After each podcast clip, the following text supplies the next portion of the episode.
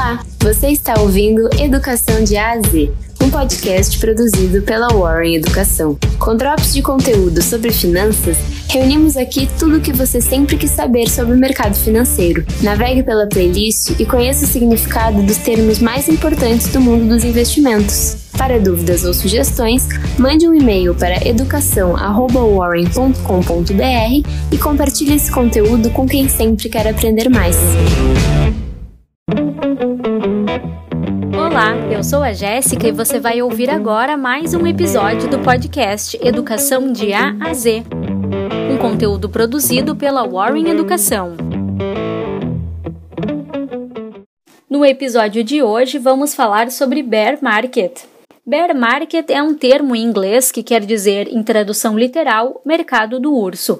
Ele se refere ao mercado que apresenta uma tendência de queda, que está sofrendo uma baixa por um determinado período e cujas expectativas são de que caia ainda mais. O bear market reflete um ambiente pessimista e de aversão ao risco, caracterizado por uma redução na demanda de ações. É por esse motivo que, nestes períodos, vemos mais investidores vendendo do que comprando papéis, o que faz com que índices do mercado de ações apresentem números vermelhos. Em um bear market, os preços caem e as expectativas para o futuro sobre esses valores também são negativas. Não existe um acordo comum sobre essa tendência mas em geral é aceito que um mercado está em baixa quando seu preço cai 20% ou mais em um período de pelo menos dois meses. As principais razões para que ocorra essa situação podem estar relacionadas a uma crise econômica ou colapso de uma bolha financeira, em contraste com os mercados em alta, também conhecidos como bull market. No caso do bear market, os investidores mostram desconfianças e incertezas. Durante um bear market, há um aumento da oferta e, ao mesmo tempo, uma diminuição da demanda, o que significa mais investidores vendendo do que comprando em meio a uma queda forte e sustentada do mercado de ações. Como há escassez de compradores, os valores das ações caem para os preços mínimos.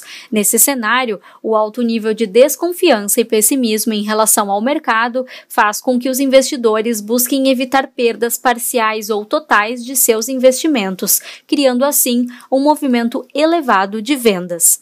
Em síntese, o bear market está associado aos dados negativos da economia que se refletem nos mercados e tem repercussão no valor das ações, nos rendimentos de títulos e no desempenho das bolsas. Não se sabe exatamente a origem da expressão bear market, no entanto, há duas explicações.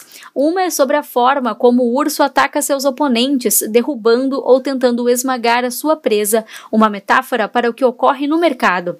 A outra traz um fundo histórico.